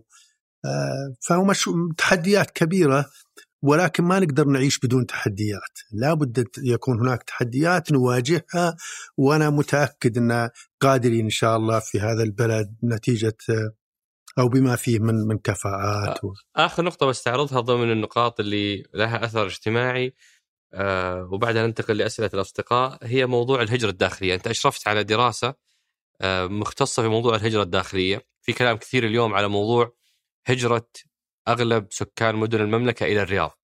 آه بما فيها المدن الكبيرة جدة والخبر أيضا صاروا كثير منهم ينتقلون للسكن في الرياض. آه كيف تشوف مثل هذا الحدث آه وإيش أثره الإيجابي والسلبي على المدى البعيد المدى البعيد اولا الهجرة ترى ظاهرة عجيبة الهجرة ظاهرة إيجابية إيجابية إيجابية. ولها سلبيات ولكن كثير لن يتفقوا معك اشرح لنا ليش. الجانب الإيجابي اولا من ناحية وطنية فهي ساهمت في الاندماج ساهمت في اللحمة الوطنيه تقوية اللحمة الوطنية. السكان من الجنوب يأتون للوسط يذهبون للشرق. السكان من الشرق يأتون للغرب. يكون في فيها فيه اندماج سكاني يشكل الكيان السعودي. وهذا ترى صار له أثر كبير جدا. الهجرة يعني يمكن ما نفكر فيها بس هي أحدثت تغييرات في المجتمع تلاحم تقارب حتى في اللبس في اللهجات في اللغة في العادات في التقاليد. أصبحنا نفهم لهجات الجنوب نفهم لهجات الشمال هم يفهمون لهجاتنا. حتى اللهجة نفسها تشكلت. تغيرت. اللهجة البيضاء نتيجة الهجرة. هذا الجانب الاجتماعي الوطني. م. الجانب الاقتصادي الهجرة أيضا هي عامل توازن. الهجرة هي عامل توازن اقتصادي. كيف تسوي عامل توازن؟ إنها تخفف تخفف وطأة البطالة في جهة و... و... وترفع التشغيل في جهة. إنها تخف ترفع الدخل تسوي نوع من التوازن أو تخفيف حدة التفاوت المناطقي الإقليمي بين المناطق. لأن العمالة الفائضة هناك تجي هنا. فتخفض عرض وطلب فتخفض الدخل يفترض إنها تخفف الدخل هنا وهناك يرتفع لأن قل المعروض من القوى العاملة. فهي تحدث توازن وتخفيف حدة التباينات المكانية في في المناطق الإدارية المختلفة وأدت دورها في هذا الجانب بفعالية. المشكلة المشاكل السلبية أن الناس يكون عندهم تصور في نظرية يسمونها أضواء المدن. أن الناس ينجذبون اللي اول كانوا يشوفون أضواء المدن، هذه طبعا طبقت في أفريقيا. وكانوا يشوفون أضواء المدينة وينبهرون يروحون للمدينة. المشكلة انه يأتيك ناس يفكرون أن العمل في المدينة متاح لمن يأتي. فيبدون يأتون يأتون بمهارات لا يتطلبها سوق العمل يأتون لا يستطيعون السكن لا يستطيعون وجود عمل. ليس هناك تكافل اجتماعي مثل أول يجي ويجلس عندك لحتى أن يحصل على العمل. فيكون في تنشأ ولكن عندنا كافحوها تنشأ مدن الصفيح حول المدن تنشأ يبدأ السكن في الأحياء القديمة وبدأ الآن النظر في بعض الأحياء والتخلص منها لأن تصير بؤر لاستقطاب آه، المهاجرين الجدد سواء من داخل المملكة أو حتى من الخارج. وهذه عدم وجود عمل يولد البطالة يولد المخد يعني المخدرات التسول حتى أشياء قد لا تكون أخلاقية. ممارسة أمور يعني حتى أمنية تخل بالأمن وأمن المواطن ليس أمن الدولة ولكن السرقات تكثر الجريمة دخول المنازل سرقات السيارات يعني فهذه من السلبيات سلبيات الهجرة عندما تأتي بمعدلات أكثر من طاقة استيعاب المدينة. واليوم الرياض تعتبر قاعدة تستقطب معدلات هجرة طبيعية ولا أعلى من الطبيعية؟ والله هي هي الرياض كانت تستقطب نسبة النمو فيها كانت في فترات ماضية 8% وكانت نسبة, نسبة عالية جدا. جدا. تسبب آه، حتى ازدحام مروري تسبب ارتفاع أسعار. ارتفاع أسعار العقارات كذا. بعدين جاء فترة ترى كان كان توجه الدولة إنه تنمية تنمية المناطق. الجامعات صارت أي تفتح في المحافظات أي فافتحوا الجامعات في كافة المناطق الإدارية فتحوا المناطق هذه خففت الهجرة. خففت إلى حد ما. أيضا المدن الاقتصادية وعد الشمال آه، مدينة الأمير آه، عبد العزيز بن مساعد في حائل جازان مدينة جازان الاقتصادية للصناعات الأساسية. آه، أيضا في رابغ المدينة مدينة الملك عبد الله أظن في رابغ. كل هذه كانت توجه الدولة أنه طور. حتى الملك عبد الله الله يرحمه عندما زار جازان وكذا وحاول آه، يعتذر إلى حد ما. آه، فكل هذه يعني آه، وخطط التنمية ترى في الماضي كانت تدعو ولكن ما كان في تفعيل كبير جدا. كانت تدعو للتنمية المكانية المتوازنة. طيب الآن بعد الرؤية بعد الرؤية الهجرة إلى الرياض الآن تغير, تغير طبعا هناك أظن الرؤية في في في اتجاهها لتنمية المدن. ومن ضمنها رفع مستوى ثلاث مدن على الأقل سعودية اللي تكون في مصاف أفضل 100 مدينة في العالم. أفضل 100 مدينة في العالم. هذا التوجه يدعو لتحسين البيئة البنية التحتية والبيئة كذلك تحسين أيضا مجالات الترفيه تحسين نوع تحسين جودة الحياة في المدينة.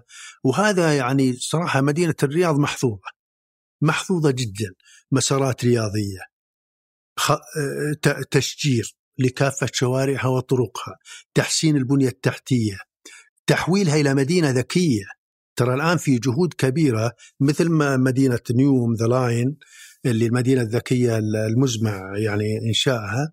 أيضا هناك جهود حثيثة لتحويل المدن السعودية وخاصة الرياض والدمام وجدة إلى مدن ذكية مدن تستخدم التقنية تخفف على المواطن عناء التنقلات والازدحامات والتلوث تحد من التلوث فهناك يعني جهود رائعة وكبيرة في تحويل مدينة الرياض إلى مدينة ذكية باستخدام الذكاء الاصطناعي التقنيات في تشجيرها مسارات رياضية للناس ولكن في نفس الوقت إنها يعني من الخطة أن يأتي أعداد كبيرة. أعداد كبيرة أرجو إنها تأتي على مراحل لكي تستوعبها المدينة. وينبغي أيضا تنميه تنمية المناطق المجاورة لمدينة الرياض مثل مثل الحريم العمارية المزاح حوطه لازم تقول حوطة طبعا. حوطة بن تميم لازم هذه. أكيد. أكيد. يطولها بعض التطوير بعض التطوير ونطمح أن يكون فيها مطار مطار ها؟ نعم. عشان تجينا بالطيارة إن شاء الله. نجيكم بالطيارة. أو آه. تجون أنتم من الازدحامات وكذا تفضلون نسكن هناك. تسكنون هناك أو تجون بالطائرة هناك وتجون بالسيارة بالقطار. صحيح. بالقطار. آه. فهناك جهود رائعة صراحة تثلج الصدر والله في فيما يتعلق بمدينة الرياض. ولكن يبقى يعني القلق عند استقدام أعداد هائلة لمدينة الرياض ماذا سيجري؟ أنا أرجو أنه يكون هو مو يعني هذا القلق لكثير من الناس بالذات من خارج الرياض، هو القلق بالنسبة لهم طيب إذا نبغى مدينة آه، فيها كل هذه المرافق، هل لازم أنقل من قريتي أو مدينتي اللي أنا فيها وأروح للرياض؟ طيب هذه الأشياء أبغاها أنا متاحة في مدينتي اللي أنا اليوم عايش فيها. آه، فتوزيع المشاريع العملاقة يعني هذه وجهة نظر بأنه لازم توزع في وجهة نظر أخرى تقول أنه توزيعها سي سي سيعدم أثرها الاقتصادي صحيح أنت جبتها مكان واحد خلقت مدينة صحيح. زي لندن زي باريس لا زي... أنا أنا كنت بقول ولكن يعني فات علي إنه إن توليد الوظائف توليد الوظائف في المدن ذات البنية التحتية مثل مدينة الرياض أقل كلفة. أسهل أسهل وأقل كلفة من إنك تولد وظائف في مدينة صغيرة. وهذا يمكن منطلق الرؤية إنك تركز على مدن مدن ما يعني محدودة لأنها هي اللي بتخلق لك وظائف هي اللي بتحرك الاقتصاد. كم نسبة الاقتصاد الناتج المحلي اللي تحدثه مدينة الرياض ولو إن الإحصاءات غير متوفرة ولكن ما يحتاج إلى إحصاءات حتى نعرف أنها أساسية وإنها تولد وظائف كثيرة و... وتسهم في الناتج المحلي بدرجة كبيرة. ولكن طبعا أنا أتصور الرؤية لم تغفل المدن الصغيرة والقرى ولكنها تريد أن تف يعني تفعل الاقتصاد بشكل كبير يكون الاقتصاد السعودي ترفع مستوى التنافسية للاقتصاد السعودي لأنك إذا بتنمي جميع المدن بنفس المستوى ونفس الجهود بياخذ عليك وقت طويل ولا تستطيع أن تحقق اقتصاد ذات تنافسية عالية في العالم. واضح، أنا باخذ مجموعة من الأسئلة وتعليقات الأصدقاء أبو محمد وبتعليقك السريع عليها عشان نكسب الوقت. هذا واحد يقول تقدر الخسائر الناجمه عن الطلاق 3.5 مليار ريال سنويا في السعودية. ما الأسباب؟ أنت طبعا لك مقالة في سبتمبر 2021 عن أسباب الطلاق لخصتها بانه واحد زيادة التعقيدات اثنين ارتفاع التكاليف ثلاثة كثرة الخلافات أول ثلاثة هذول واضحين ما يحتاج نحكي عنهم بعدين قلت اختلاف الأهداف والأولويات وقلت التفاوت الثقافي صحيح لو تشرح لنا بشكل سريع الثنتين هذول وش تقصد فيهم؟ التفاوت الثقافي يعني طريقة اختيار الزوجة النمط التقليدي. أنا أتصور أنه يحتاج إلى نوع من التعديل. يحتاج إلى نوع من الانفتاح شوي فيما يتعلق بالتعرف على الزوجة لأن هناك إشكالية كبيرة خاصة في المدن. شخص يأتي من حفر الباطن أو يأتي من الحوطة مثل ما ذكرت أو من الغبة إيه, إيه، لا تنسى الغبة يأتي هنا وعنده بنات وكذا. لا يعرف أن عنده بنات. لا يعني صعب إنك تسوق بناتك. إي. فيكون فيه مشكلة يكون فيه أحيانا الزواج بس يعني الزواج لأن ال- المعروض أمام المرأة قليل من من الطالبي الز- الزواج. فيمكن ترغب أو تقبل بزواج شخص ما يتناسب معها لا علميا ولا ثقافيا ولا وينتج عنها أحيانا الطلاق فهذا التفاوت الثقافي. طيب إيه. اختلاف الأهداف والاولويات شلون شلون اختلاف الأهداف والاولويات يؤدي إلى الطلاق؟ اخت- اختلاف ال- الأولويات يعني قد يكون شخص عنده أولويات الإنجاب أولويات ال... وهي لا أولوياتها العمل. ف- فتكون مختلفة. أيضا قد يكون ال- مستوى التح... ال- ال- خلينا نقول بال... الانفتاح. بعض بعض بعض الأسر أو بعض الأزواج لا يرغب ان زوجته تروح ل مثلا تزور بعض زميلاتها إنها ما ترغب ما يرغب إنها تروح لكافيات مع زميلاتها. بينما آه، في أزواج يعني يرضون بذلك.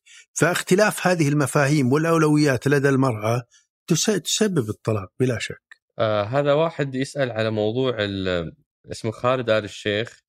يقول السعودية تقترب من الحد الأدنى للإنجاب 2.1 لكل امرأة لضمان استمرار معدل السكان، أي هبوط عن هذا الرقم يعني اضمحلال أعداد السكان بشكل سريع مستقبلا، وقد يصل إلى مرحلة يصعب جدا عكس آثارها.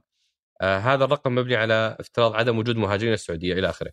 فأنا يعني إحنا ناقشناه وسولفنا فيها بس هو بشكل بسيط اليوم في إجازة أمومة وفي إجازة وضع وفي ساعات للرضاعة للمرأة اللي اللي وفي دعم عقاري للأسرة بدل الأعزب. فكل هذه الحوافز موجودة ومع ذلك عندك انخفاض هذا الرقم لو اليوم السؤال موجه لك. إيه، أنا ودي أقول انه ترى هو مبالغة شوي. إنه الموضوع سريع. إيه، سريع وانكماش. ما ما يحدث بذلك. يح- يحدث على سنوات طويلة. يعني حتى لو صار الإنجاب عندنا أقل من من اثنين ما ينكمش السكان. مم. يجي ياخذ فترة طويلة لأن في شيء يسمونه قوة الدفع مومنتم فورس يحتاج يعني عقد أو عقدين أو كذا حتى يبدأ السكان ينكمش. ف 20 30 إيه، سنة ما إيه اختلف ما هو ولا بسرعة يعني أنا قصدي بس السؤال طب كل هذه الحوافز موجودة والناس ما هي قاعدة تنجب. لو اليوم بيدك إنك توصي بتشريع أو تنظيم أو حافز أو أي قرار يؤدي إلى آه، يعني تحسين هذا الموضوع وش بتقول؟ قرار واحد. هو اولا آه، قرار, قرار واحد. أنا ودي أقول إن إنه يعني الزواج المبكر جدا ليس ليس أيضا مناسب والزواج المتأخر ليس مناسب.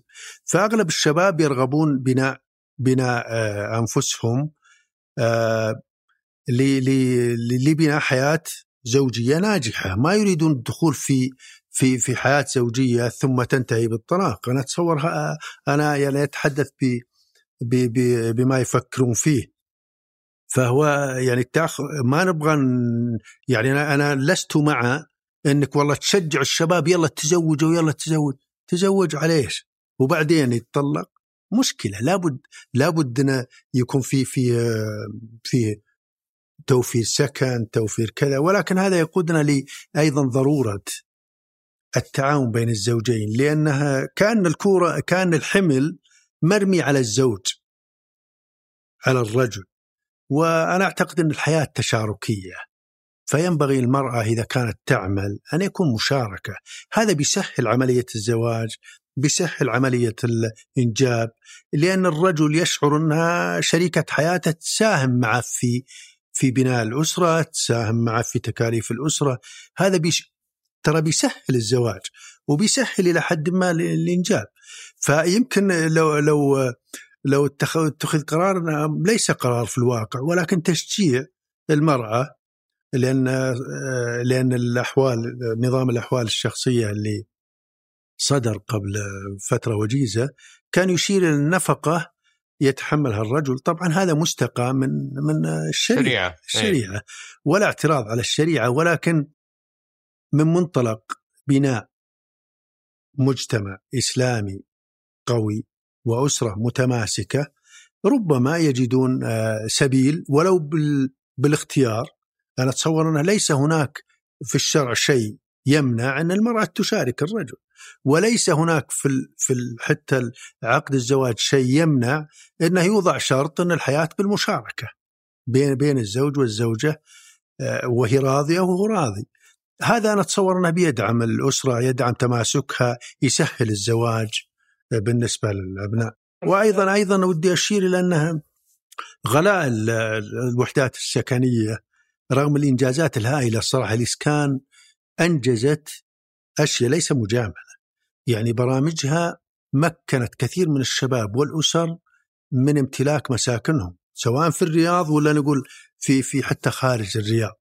فعلا فعلا في برامج آه، نوعت الخيارات أمام الناس كان مغلقة على صندوق التنمية العقاري ولكن المشكلة هو ارتفاع أسعار الأراضي ارتفاع الوحدات السكنية خاصة لمن لا لا تنطبق عليه شروط سكني أو وفي ناس كثير ما تنطبق عليهم أو إنهم يرغبون في تهيئة أوضاعهم المعيشية قبل الدخول في في, الزواج في الزواج إيه. في مستشار أسري آه، اسمه ثامر الصالح في مقابلة على روتانا يقول عمل المرأة ليس له فائدة على مستوى رفاه الأسرة إضافة إلى إشكالية العلاقات التي تتكون من العمل والطاقة السلبية التي تنقلها المرأة العاملة إلى منزلها وأسرتها، وش رأيك؟ والله ليس في كل الأحوال، أنا أتصور المسألة هي اتفاق بين الزوج والزوجة. أنا أعتقد إن عدم عمل المرأة بالكامل إنه يضعفها يضعفها ويجعل آه ويجعل آه حياة آه يجعلها ترضى بحياة زوجية حتى تكون غير ناجحة. وهذه إشكالية كرامة الإنسان ينبغي وخاصة في ناس يعني مع الأسف في في قصص كثيرة قصص كثيرة في فيه يعني ظروف صعبة تمر بها المراه فعد حرمانها من العمل يجعلها أحيانا في مأزق وأحيانا تكون فعلا تأثر على الأسرة لأن الزواج ناجح وهي تمارس عمل قد لا يكون ذاك المهم جدا وقد يكون دخله ضعيف. فمن باب أولى أنها آه، يعني تخصص وقتها لبناء أسرة. ينبغي أن يكون عندها أيضا المرونة في في في في الحوار بين الزوج والزوجة لاختيار أفضل النماذج المناسبة لهم، يمكن في نموذج مناسب لك يا أبو عبد الرحمن مناسب لي، نموذج غير مناسب لأسرة حسب حتى المكان. حسب المكان اللي يعيش فيه الإنسان، حسب الدخل الزوج، حسب التوافق الزواجي، ولكن إن نقول إن عمل المرأة غير مناسب لا، لأنه يجعل المرأة آه، ضعيفة. أمام الرجل يجعلها تعيش تحت رحمة الرجل في بعض الأحيان. وخليني أختم هذا الحوار الشيق أبو محمد وأقول لك إيش الرسالة اللي توجهها لأشخاص كثر هم نسبة ما هي قليلة من ضمنهم خالي ومجموعة كبيرة غير سعداء بالتغيرات الاجتماعية المصاحبة للرؤية.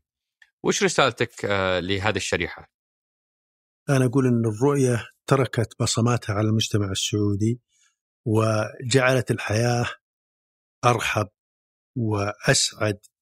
جعلت المرأة تستطيع أن تمارس آه، أنشطة كثيرة وكذلك الرجل. فأنا أعتقد أنهم يجهلون الكثير عن الرؤية وأنصحهم بقراءة وثائق الرؤية والاطلاع على على الإنجازات. بس التغير بشكل عام هم هم حابين الوضع السابق ما نبغى ما نبغى شيء زين خلينا على وضعنا السابق. إيش تعليقك على موضوع التغير المجتمعي؟ التغير المجتمعي آه، المدروس المتأني آه، اللي يتعايش مع نفسه اللي يتكيف مع التغيير. طبعا هو أفضل النماذج. التغير السريع يحدث ربكة في في القيم ربكة في أنماط المعيشة. ولذلك يعني كل ما يكون التغيير تدريجي كل ما يكون أفضل هذا بالتأكيد هذه رسالة ولا... لصانع التغيير بس إحنا رسالة للمجتمع اللي قاعد يعيش التغيير وش وش دوره مع في هذا التغيير؟ والله لو ينظر للأشياء اللي كان ما كان يتقبلها قبل سنة سنتين وينظر لها الآن يجد مثلا قيادة المرأة للسيارة. يعني نسبة كبيرة من المجتمع لا يرغبون ال... لدرجة بعضهم حتى يظن يظن إنها من المحظورات إنك تتحدث فيه.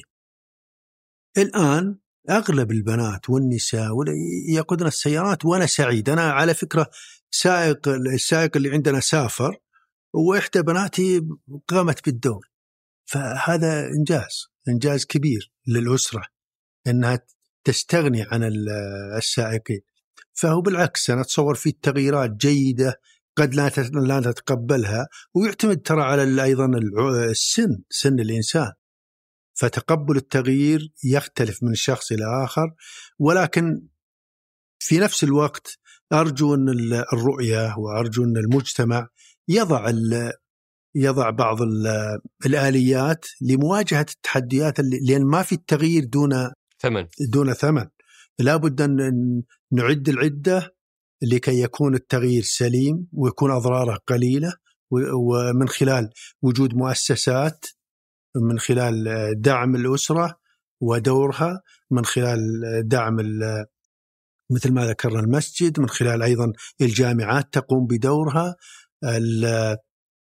حتى أجهزة المجتمع المدني آه، الأجهزة الأمنية تقوم بالدور بحيث أنها أيضا تتواكب مع مع مستوى التغيير اللي لنا فيه. تحمي المرأة تحمي الأسرة تحمي أيضا يكونون على وعي كامل بالتعامل مع الأسر مع ال... والحمد لله في التغيير أنا أتصور اللي اللي ربما يقول هذا القول إما أنه لم يطلع على منجزات الرؤية أو أنه لم يفكر فيما لو لو لم يكن لدينا رؤية.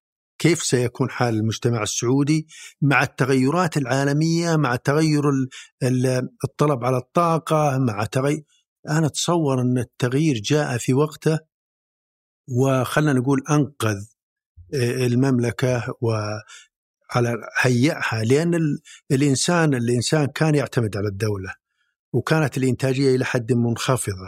الآن الرؤية يعني تخلص أو تعزز الاعتمادية على الذات تعزز الإنتاجية آه، تقلص دور الدولة في دعم دعم دعم المواطن لكي يكون منتج لأنه إذا إذا كان الدولة بتعطيك تعطيك تعطيك بيكون الانتاجيه منخفضة، تقبل بعض المهن منخفض وما في مجتمع يكون كل الناس اللي يعملون في المهن غير غير مواطنين والمجتمع يعيش. نعيش إلى متى؟ ربما في فترة مضت نستطيع أن نعيش هذا الترف ولكن في المستقبل وعلى المدى الطويل لا بد أن يتغير المجتمع لكي يتحمل مسؤولياته أبنائه يقومون بالأعمال آه، الضرورية والأساسية المتنوعة آه، هذا أنا أتصور فالرؤية تدعو لذلك تدعو لزيادة إنتاجية الإنسان السعودي لعدم اعتماده على الوظيفة الحكومية لريادة يعني إنشاء شركات إنشاء أعمال خاصة. آه، يكون الإنسان منتج مبدع. الابتكار الابتكار هو أحد آه، أيضا أهداف آه، برامج تنمية الموارد البشرية وأحد أهداف الرؤية عموما أنها تحفز المواطن على الإبداع والابتكار والأفكار الجميلة. فبالعكس أنا أحس إن الرؤية صراحة أجل بنقل هالرساله بنقل هالرساله لخالي. رائع. ولكل أنا ما أدري أنا مقنع ولا لا بس أنا ما يعني قصر. فاجأتني بالسؤال والله إيه؟ لأن ما فكرت أنا والله ما فكرت في ال... هذا لعل كيف كيف أجيب على خالد لعل بذرة مقالة. لعلي اقابلك أنت وخالد اي خلاص. وتوافقون وتشرفوني نتشرف. وبعد ذلك ن... ن... نقلع بالطيارة من الرياض لمطار الحوطة ونتعشى إن شاء الله. الله يبارك فيك. شكرا محمد. شرفتنا ونورتنا أنا اللي تشرفت بوجودي معكم. الله يحييك. شكرا. لكم على الاستضافة الجميلة. الله يحييك. تسلم. شكرا. شكرا لكم. شكرا لريم مرزوق في إعداد هالحلقة ياسر آل غانم خلف الكاميرات وفي التحرير أنس الخليل وفي الهندسة الصوتية محمد الحسن وفي إدارة الإنتاج فهد القصير وصالح باسلامة والإشراف على إذاعة ثمانية سحر سليمان. هذا بودكاست سقراط أحد منتجات شركة ثمانية للنشر والتوزيع.